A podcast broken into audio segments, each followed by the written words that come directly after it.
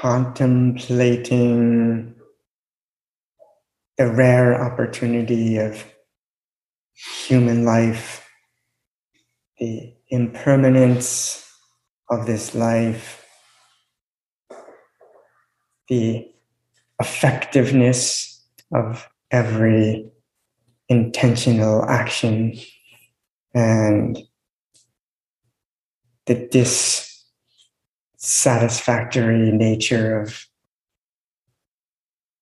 habitual grasping. Contemplating these, I take refuge in Buddha, Dharma, and Sangha,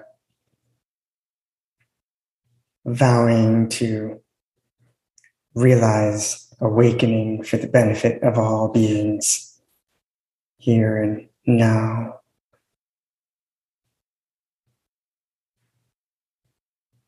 Sometimes I like to say that phrase at the beginning of Zazen to uh, remember what I'm doing and why.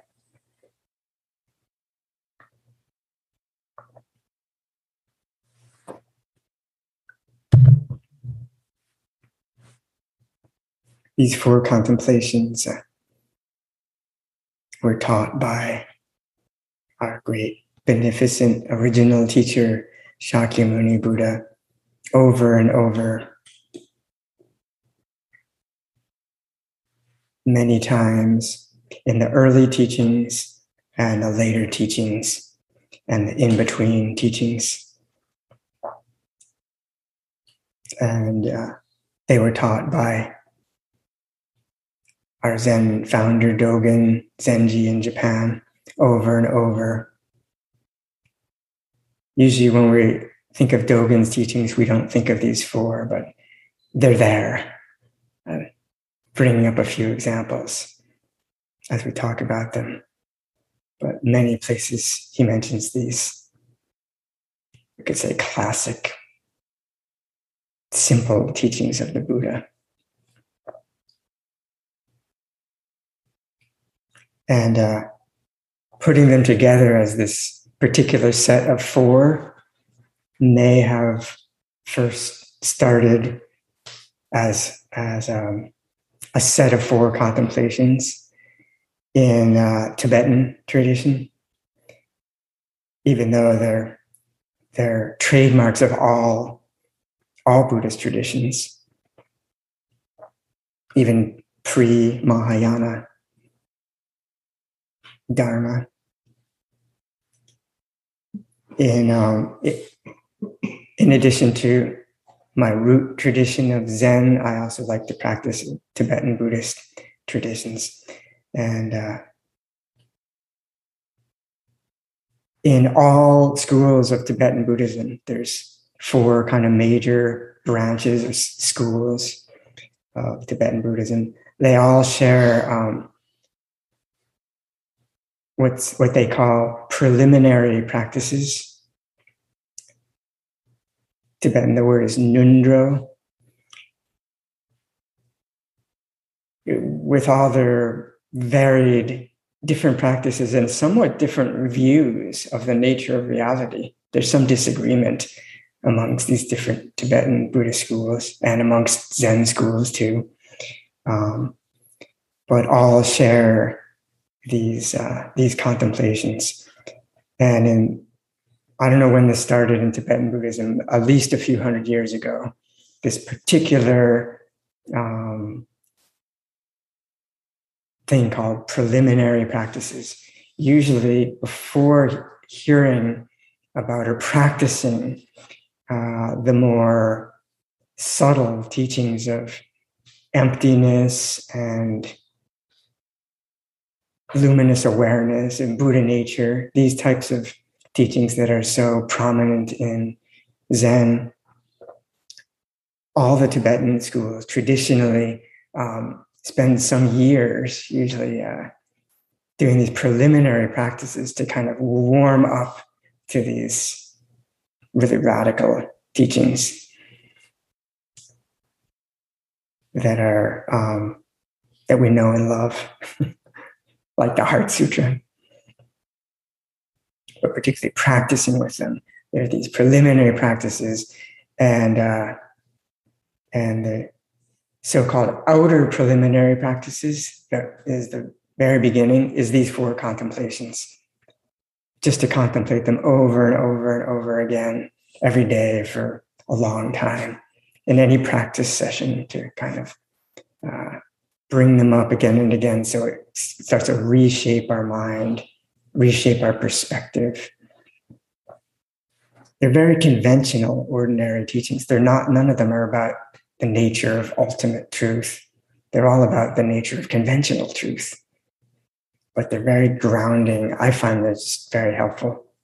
These are the outer preliminary practices that are just contemplations.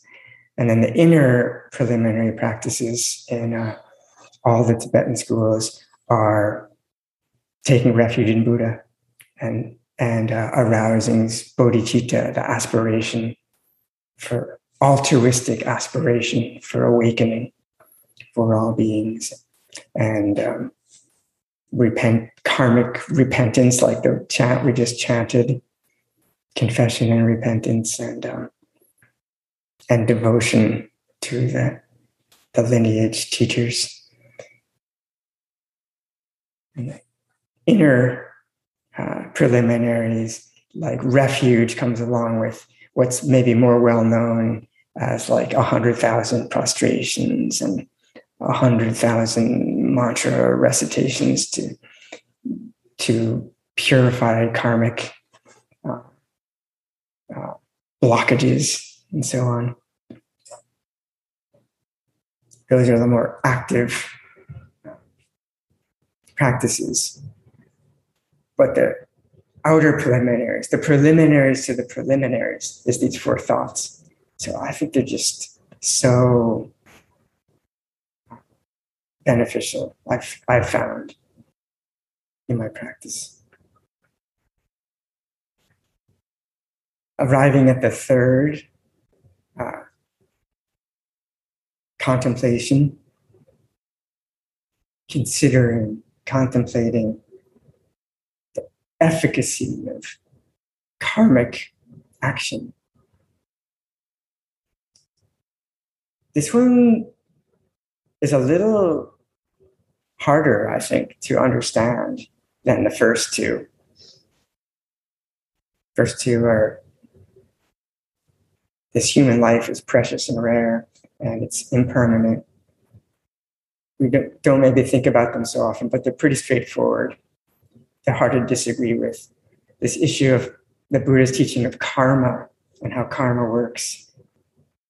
It might sound simple at first, but I think if we start to get into it, it's a little tricky.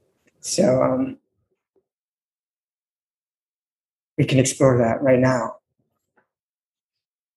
karma literally is means uh, intentional action. So that's pretty straightforward. Anything we do intentionally, maybe it's not that straightforward. I've started to look more closely, but anything we do intentionally with body, speech, and mind is called karma in Sanskrit and uh, intentional actions, activities of body and speech are based, of course, on intentions of mind.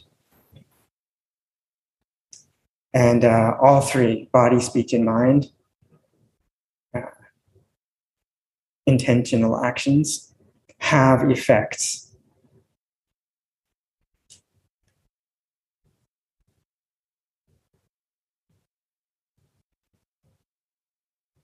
so far maybe it doesn't sound that complicated, but but the Buddha's like teaching of karma is not only do do all our actions have effects, but here's where it gets tricky. They have effects for the person that did them.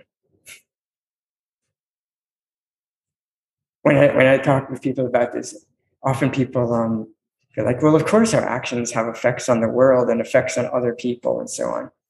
Um, and sometimes they might affect ourselves, but do, do all our, our intentional actions have an effect on the one who did them? Um, we might wonder about that, but especially we might wonder about it because uh, one of the hallmark teachings of the Buddha is this teaching of no separate self.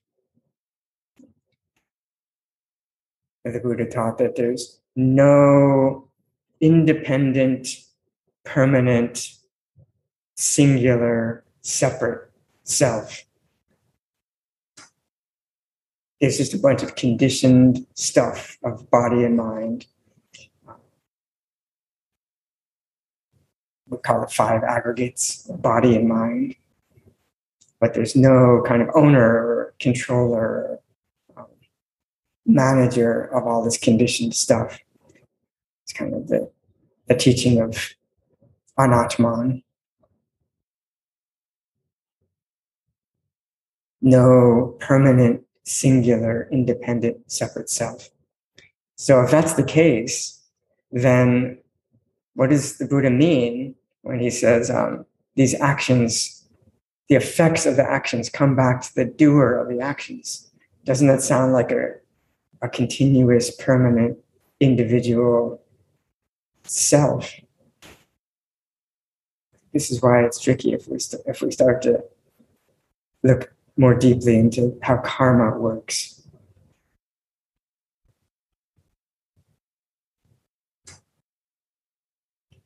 One way of talking about this that I recall bringing up in previous years at Houston Zen Center is uh,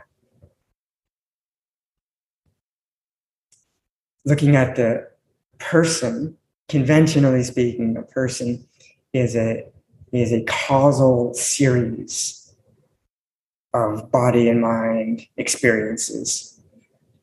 Anybody remember that from previous years? These are this is conventional teaching of what we mean by a person without there being as a continuous permanent entity called self. That a person, conventionally speaking, is uh, a causal series of body and mind experiences. There's body and mind experiences happening right now for each of us. Um, it might be not that hard to understand how there can be these body and mind experiences without there being some self that owns them or is creating them or um, has them. But what about um, over time? So that's why I, like this image, this of a causal series of body and mind experiences. A causal series means there's a body and mind experience happening now, and uh, based on this present body and mind experience, as a cause, there's an effect a moment later of another body and mind experience. And our body and mind experiences are affecting each other right now, speaking and listening and so on, seeing and being seen and so on. We affect each other, but but there's this particular causal series that each of us has of our unique uh, stream of body and mind experiences, like a continuum or even to say continuum might sound a little bit like it's a permanent entity. But if we just say it's a causal series, this arises, um, and then when this ceases, the ceasing of this becomes a condition for the arising of this. And when this ceases, it becomes a condition for the arising of this. When you plant a seed in the ground, it becomes a condition for a sprout to arise. But it's not that there's one continuous entity. Like it's not that the seed is actually turning into a sprout as a as some sort of permanent uh, same self of a plant. It's more just a, it's a causal series of uh, events, starting with a seed, based on the seed, dependent on the seed, there's a sprout dependent on the sprout, there's a tree, and so on. Might be a little hard to follow, but we can try, try on this idea of that what we are as people are just causal series of body and mind experiences. We're each a unique causal series. There's no permanent entity of uh, singular, permanent, independent, separate self that uh,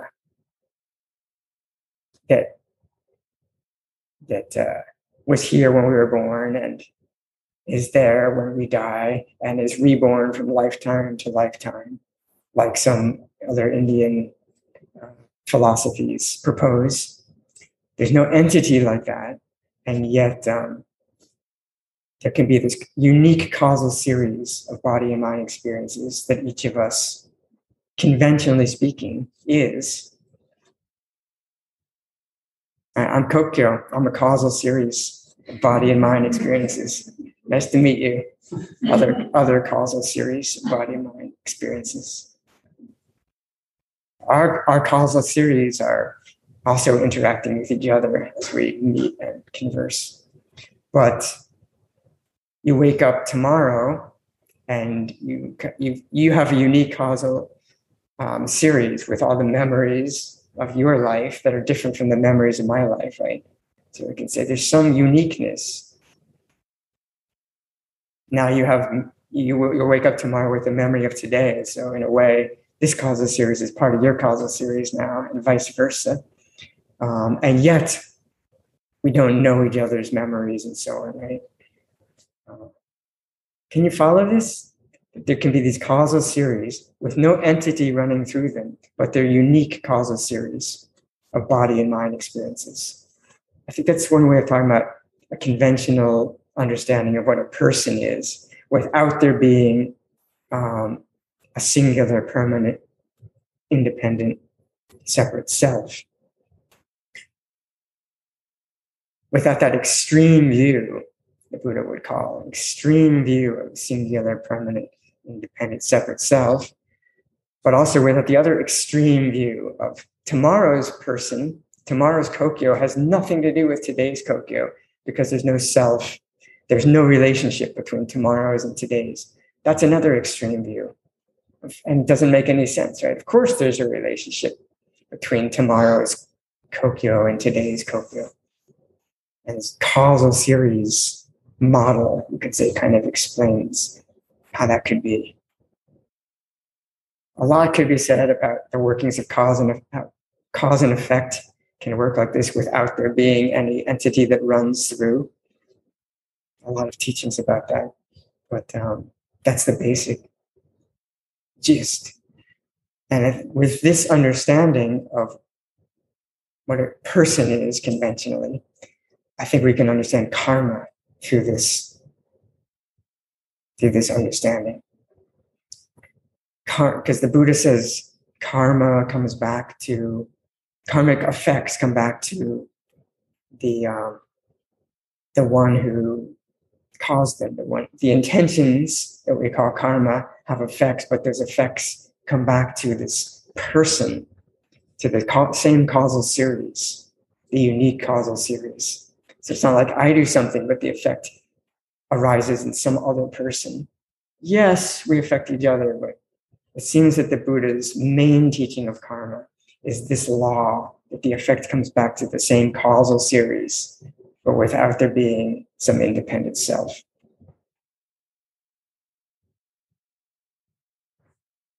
One uh, analogy that I thought of that maybe kind of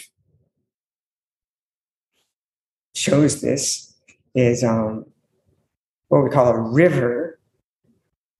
A river, an ordinary river of water, is if we stop to um, check it out, nothing but a causal series of water. If you step back to an airplane view of the river, it looks like a thing, it looks like an entity down there. But if you go close to it, it's not some singular, permanent, independent separate entity like a cell, right? It's a causal series of water, uh, pieces of water. We could say like molecules of water, many, many of them moving together in this dependently arising way that we call a river. Just like we call this causal series a person. And this river, even though there's no singular thing there, uh, upstream in, in the river, part of this causal series we call the river is um, is eroding the banks of the river, and it's uh, it's taking part of the soil from the bank and um, mixing that soil into the causal series we call the river, and then many many miles downstream, at a certain turn in the river where the conditions are just right for this to happen, that that soil from upstream starts getting deposited miles downstream in the same river. Remember, this river is just a causal series. Uh, so, this effect that happened upstream, like the causal series, created this effect called erosion upstream.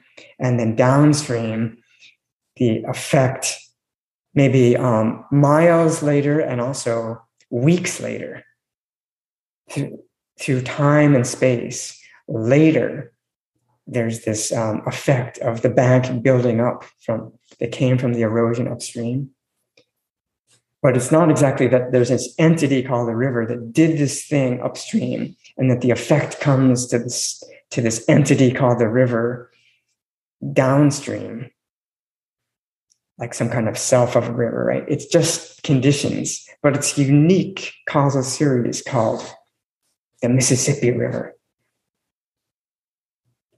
you see how the erosion upstream is a little bit like a karmic action. Of course, the river is not doing this intentionally.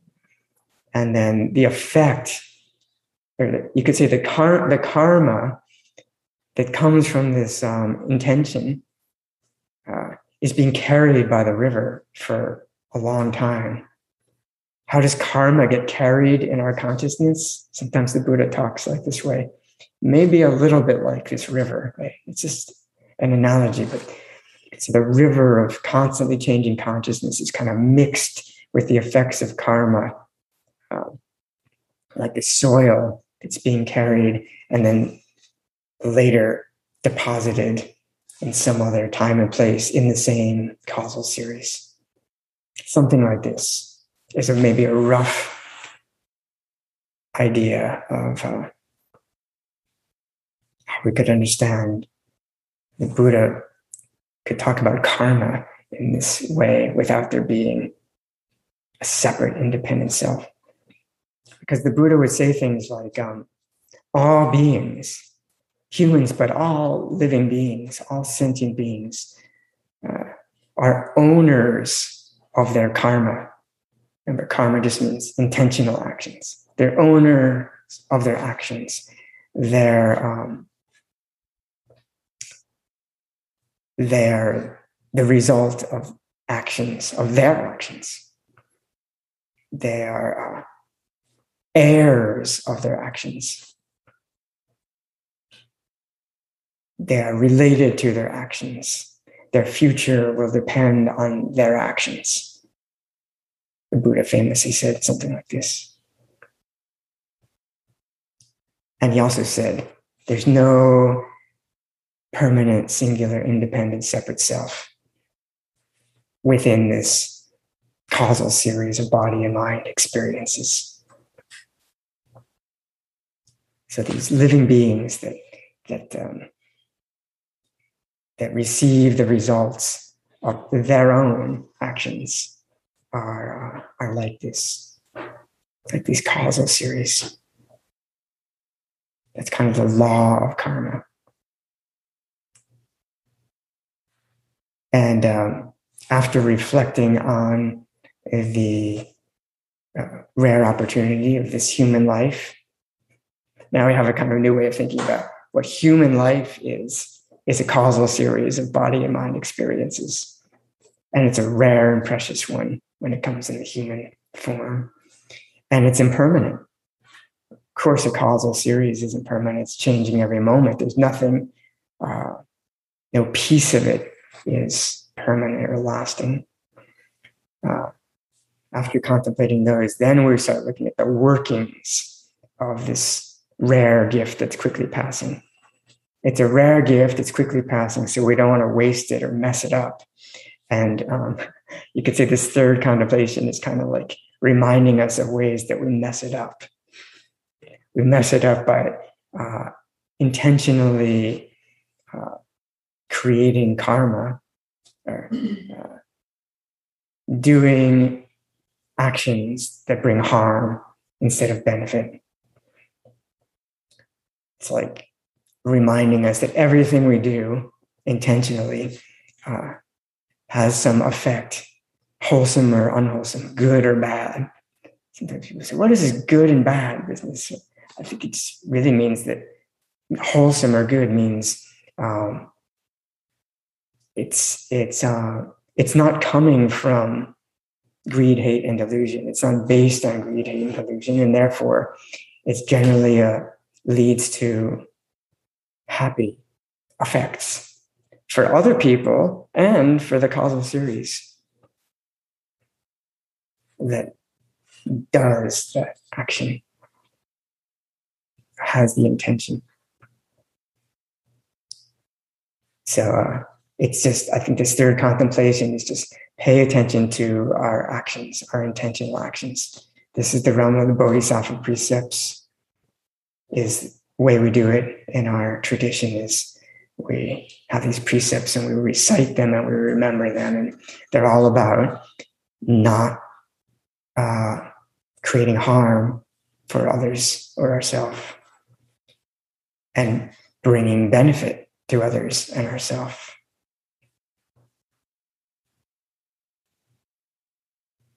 intention. Uh, I mean, the more you like look into any of these uh, these teachings, the more questions it might bring on. Like, what exactly is intention? And what's an intentional action? There are many actions that are not intentional um, in the world of non-sentient beings, like a you know lightning striking a mountain and having the rock fall down the mountain it's it's activity, it's action happening, but there's no intention of living being there. Even living beings are doing all kinds of actions that are not intentional, like our hearts are beating. This is like activity of sentient beings, but it's not intentional. It happens without any intention nicely. Fortunately, if we had to keep remembering to keep our heart beating, we'd be in trouble, especially when we fall asleep. but uh, when I reflect on this, it seems like um, there's some gray area. Obviously, like right now, these words that are coming out are intentional. I'm not thinking about every word carefully before I say it, but it is coming from intention. And uh, my hand moving like this is coming from intention, but it's starting to get into that gray area. I might not be so aware of it. It might just be like happening out of habit, but habits actually are intention. But I thought of like an example of what about um, swatting a mosquito? What if it's just like a reflex? It, it's especially when it's biting us. We, uh, you know, we just like without thinking of it at all. Somebody would say, was that was that killing? Killing is usually considered like an intentional, unwholesome action.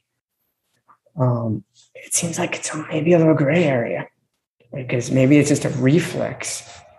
But um, so I might say it wasn't intentional; it was just um, automatic but it's a little tricky because once we start hearing about this thing, we start we hear this precept of not killing living beings. No, actually, a mosquito is, I think, a sentient being. Then um, now we have a little different. Now we're a little more conscious of this thing, and like we're still maybe there's a reflex, but it's like, wait a second, we we do it, and then and then uh, our friends is.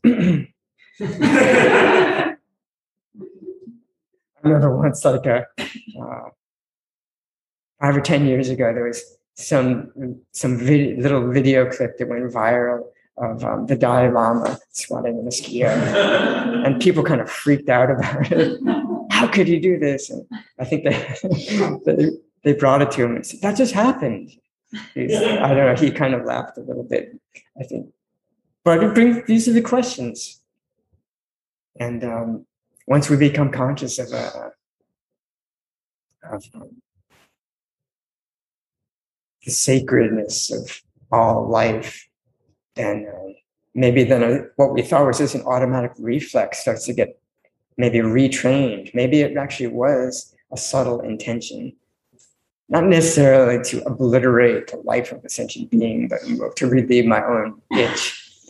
But uh, realize, oh wait, that itch actually, relieving the itch actually does obliterate the life of a sentient being. Now we have like a new a new scenario. So now maybe it's like they're doing it and noticing, oh, that actually was kind of intentional.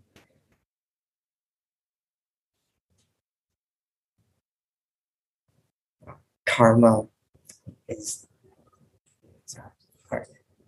training our intentions to uh, be more and more beneficial to all beings and less and less harmful to all beings through body, speech, and mind. And again, like all being, all sentient beings, if we really start looking into it, also lots of gray area. What does this mean? I really like um, Thomas Nagel, the American philosopher. Anyone know Thomas Nagel? He's um, in the in the realm of um, what do you call it? Like Western consciousness studies, phenomenology, and there's a whole study of consciousness in the in the American and European tradition in modern times. Many people looking into what's consciousness, and of course, this overlaps a lot with Buddhist studies. But uh, so some of the Buddhist uh, consciousness studiers picked up on Thomas Nagel's thing, and he's most famous for um, writing this article of called something like uh, "What It's Like to Be a Bat." I think is what it's called. You can look this up, but um, he just chose this animal called a bat. That's um, because it's very they're very different from us. They they navigate by radar. We can't imagine what it's like to fly quickly through a pitch black sky and navigate by like um, sound and radar location. Right? It's like a sense that we don't have, and then we have senses that bats don't have. So they're very very different life form. Partly why he chose this. But when talking about consciousness, he says, um, his famous line is there there is something there must be something it is like to be a bat we can't imagine that experience of being a bat but there must be something it is like to be a bat this very non-technical language he became really famous for that line and a lot of technical consciousness um, studiers love this line, and Buddhists are starting to get into it. There's something it's like to be a person, and uh, this is this is one way of defining what consciousness is. There's something it's like to be a bat, and now if we extend this to a mosquito, you know we don't know for sure, but my intuition is that there's something it's like to be a mosquito, and it's very different, pretty much deduce, than what it's like to be a human but at least I imagine. My, my strong intuition is that there is something it is like to be a mosquito.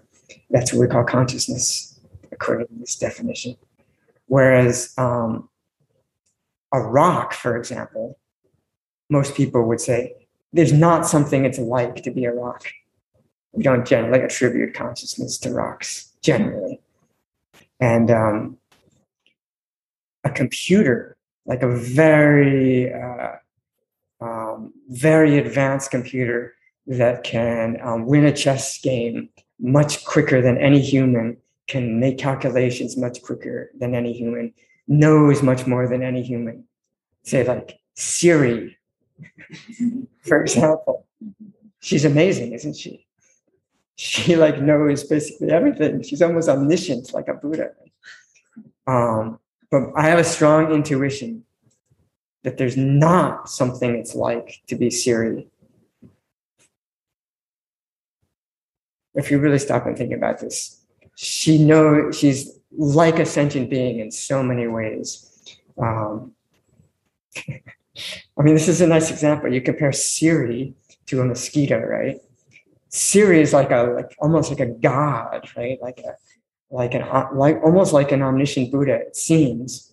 But I would not say that Siri is a sentient being. She doesn't have consciousness. There's not something it's like to be Siri. But this dumb mosquito who is like doesn't know how stupid it is to bite somebody with a big hand. And um, and you know doesn't even know the four noble truths. Um, that mosquito there maybe is something it's like to be that mosquito. Interesting reflection isn't it?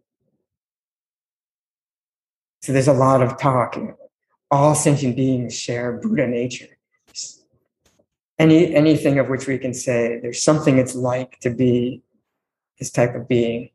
That's what we kind of mean by buddha nature. We could say consciousness but the the nature of consciousness and its very essence is one way of describing what we mean by buddha nature. And uh, and therefore um, maybe a mosquito actually um, produces karma or has intentional activity. Is it just reflex, or is it actually their re, you know?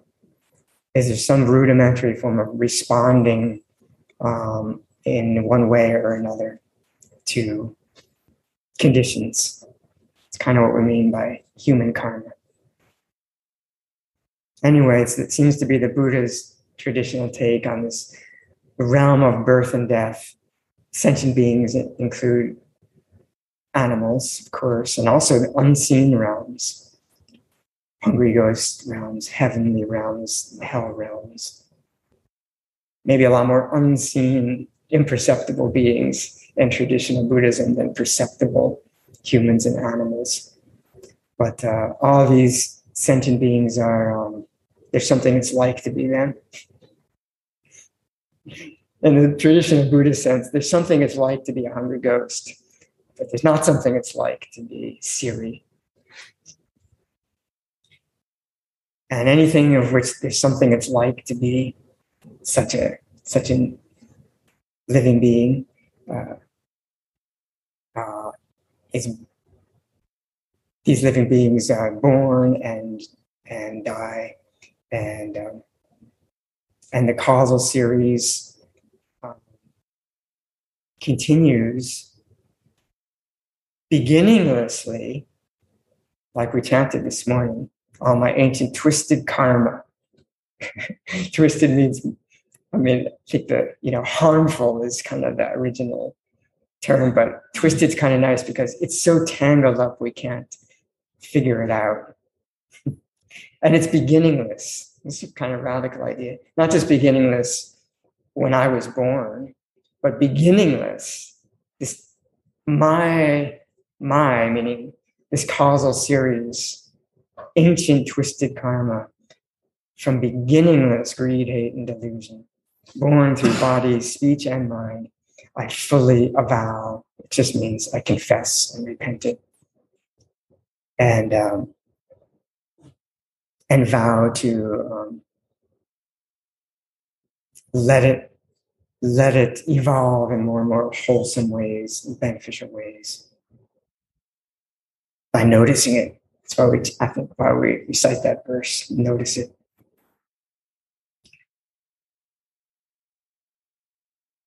So um, naturally, this brings up this issue of rebirth, another gnarly topic in Buddha Dharma, and we don't really emphasize so much Zen, but um, it usually comes up in the discussions of karma because uh, the Buddha says things like the effect of an action um, never um, disintegrates after like millions of eons.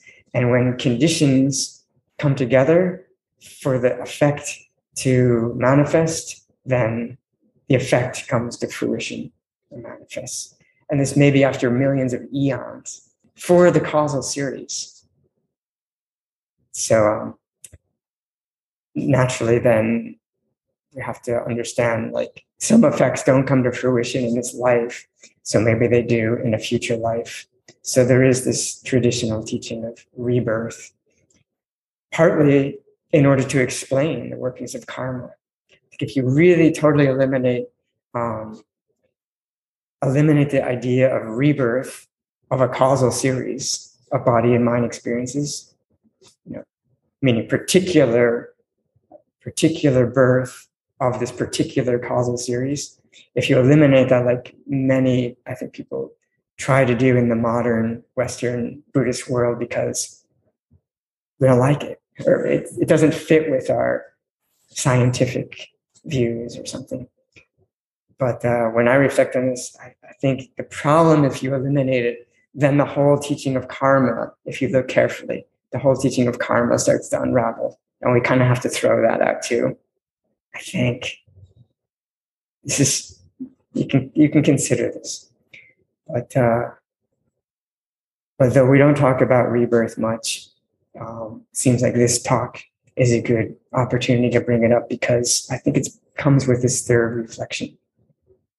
And the Dogen Zenji actually, surprisingly to some people, talks, I don't know if I should say quite a bit about rebirth, but a fair amount. That's not there in Zen, but Dogen has a lot of writings, right? so it's, if you start looking through, um, it's there quite a bit. Particularly, Dogen has an essay called um, Karmic causality in the three times. It's basically all about this. The, the three times Dogen says are um, this lifetime, in other words, karmic effects of our actions come back to the causal series in this lifetime.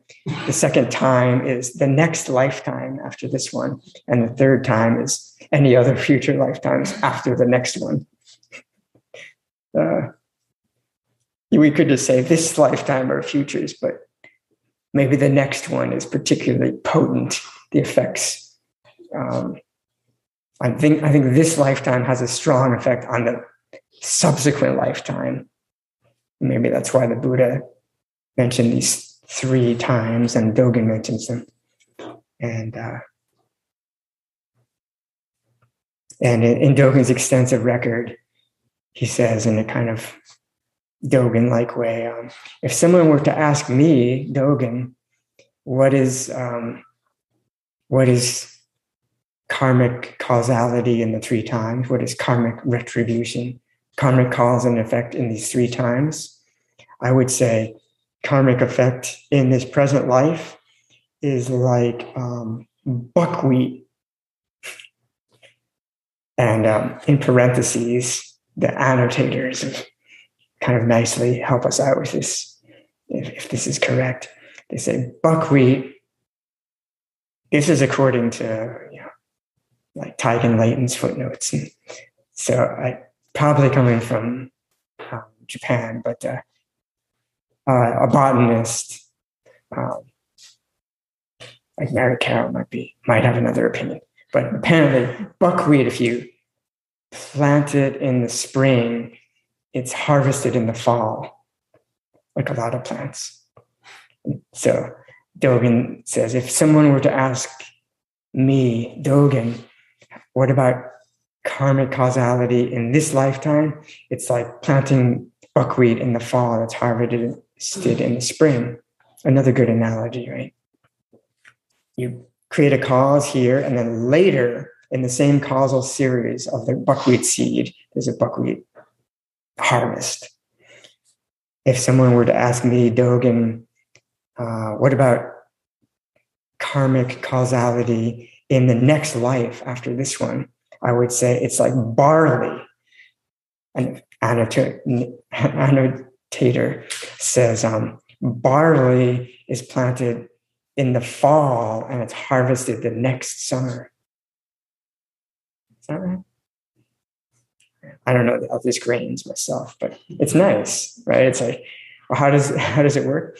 It's this other grain that takes longer to come for the for the um, cause to come to fruition. It takes more than one season. Barley, and then Dogen says, if someone were to ask me, Dogen, um, how how about karmic cause and effect in future lives after the next one, maybe even like thousands of eons. What about that? And Dogen says, like an old growth tree. Just means like the effects of that of that little acorn uh, are going to take a really, really long time. Not just like in this season or the next season, but like thousands of seasons right? When you um, in California, we like to look at these giant slices of giant redwood trees. Or sometimes we don't like to look at them because it means that somebody cut it down. but if they naturally fall, they're these slices of a tree that's maybe 20 feet in diameter. California, they have all these drive through trees with some novelty and I don't know when that was the 30s or 40s or something. They cut a big tunnel in a tree just so you can you can tell your friends that you drove your car through a tree. Just means that they're really big trees. It doesn't kill them, but it's probably not the best thing for them. anyway, when you see those rings, right, and redwood trees thousands of years um, later, the is this tree that then gets cut down, or those bristlecone pines, or those are the oldest trees in this world system. And uh, they're like 3,000, I think, years old. So from one little seed, right, 3,000 years ago, the effect of this present tree is arising. So Dogen's says stuff like this about about um, you could say, is that really about rebirth? I think it is in a poetic way. I think that's what he's referring to. And uh, also, Dogen has an essay called Deep Trust in Cause and Effect, where he actually kind of rants a little bit about about uh, about the Zen monks in his time who don't believe in rebirth. He kind of, it's kind of a nice present day thing. You can read what he says. He's like, people these days, 13, 1200s, right? Some of them say when when you die, everybody um, enters the ocean of awakened awareness equally. Those ideas are wonderfully floating around in modern America.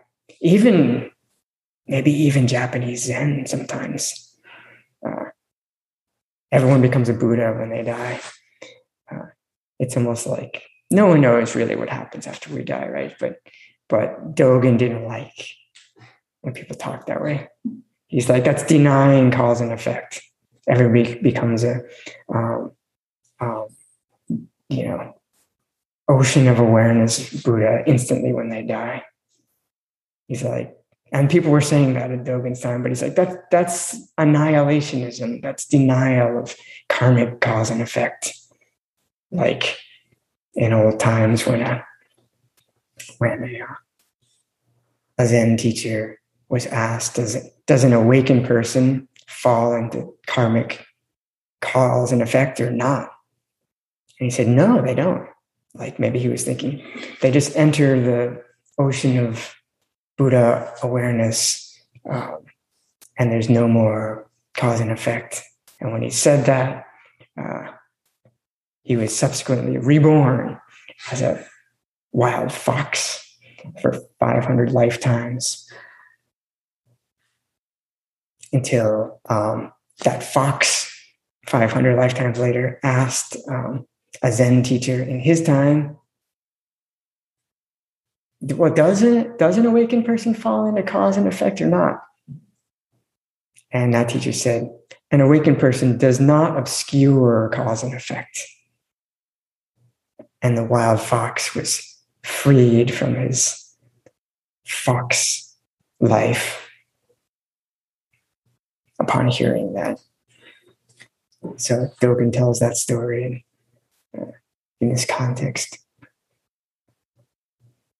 So I think the main point of this contemplation, this third contemplation, is to um, humbly notice that everything we're doing, including like this causal series hand, like making these circles in the air, it has an effect. It might like disgust you that, that my hand is so mindless, and this one too. or it might inspire you. I don't know. Um, but I should be careful what I do with this hand and this one too. Sometimes we do things with um, one hand, uh, and uh, in in tea ceremony, which kind of came out of Zen tradition, some say. Uh, we learn how to pay attention to the hand that's not doing anything. Like when you're ser- sometimes when you're serving the bowl of tea, you're like very careful with this hand, like serving it, but this hand's like kind of just hanging over here like this. They say like when you're serving with this hand, pay attention to this hand too. So um, it's kind of paying attention to karma cause and effect and even paying attention to unconscious things. Pay attention, but in this case, particularly by paying attention, we want to, our intentions of body, speech, and mind to benefit all beings and uh, conventionally benefit and ultimately benefit. Because this human life is rare and such an opportunity because as humans we can actually pay attention to our actions more easily i think than like the dog and cat realm. They i think they pay some attention to their actions but sometimes they're just driven by their noses right? You say wait what, what are you doing there it just um, they might pay. out They, I think they do pay some attention to karmic cause and effect, but not that much. We humans, it's part of this. May be partly why the Buddha says this human realm is so precious to become a, completely awakened Buddha because we can pay more attention to karmic causality than other animals and hungry ghosts and so on. And because it's a rare, special opportunity of being human, and because it's quickly passing, it could be over this afternoon. Um, let's pay attention to it now. See how all, all three of these reflections go very nicely together. They get more and more intense. The first one is just like, how great this, this human life really is an amazing, wonderful thing. It is. And it is how great so we start with how great, but oh, excuse me, no, actually, actually, it's going to end really soon. Oh, and then this is like, and not only is it going to end really soon, but between now and the time it ends, everything you do makes a difference, and is actually going to um, evolve your causal series in um, you know towards complete Buddhahood or towards hell realms or hungry ghost realms and so on, traditionally speaking. Scary.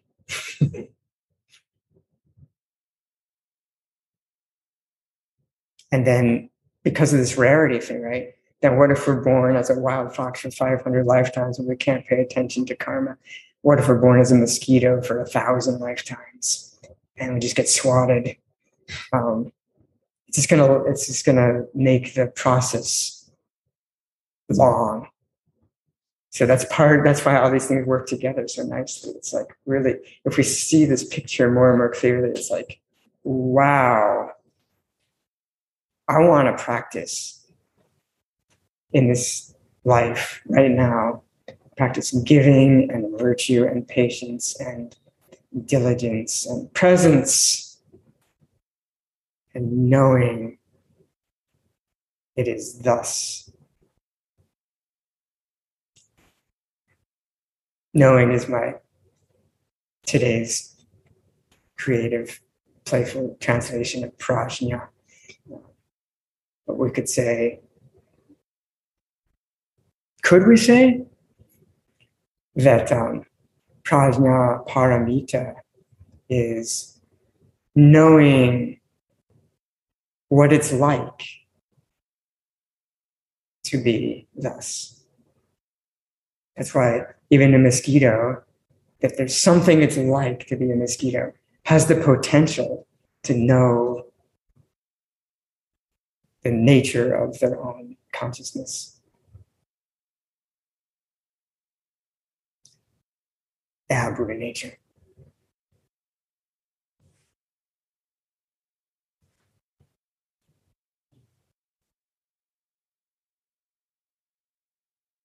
When was this talk supposed to end? Does anyone remember?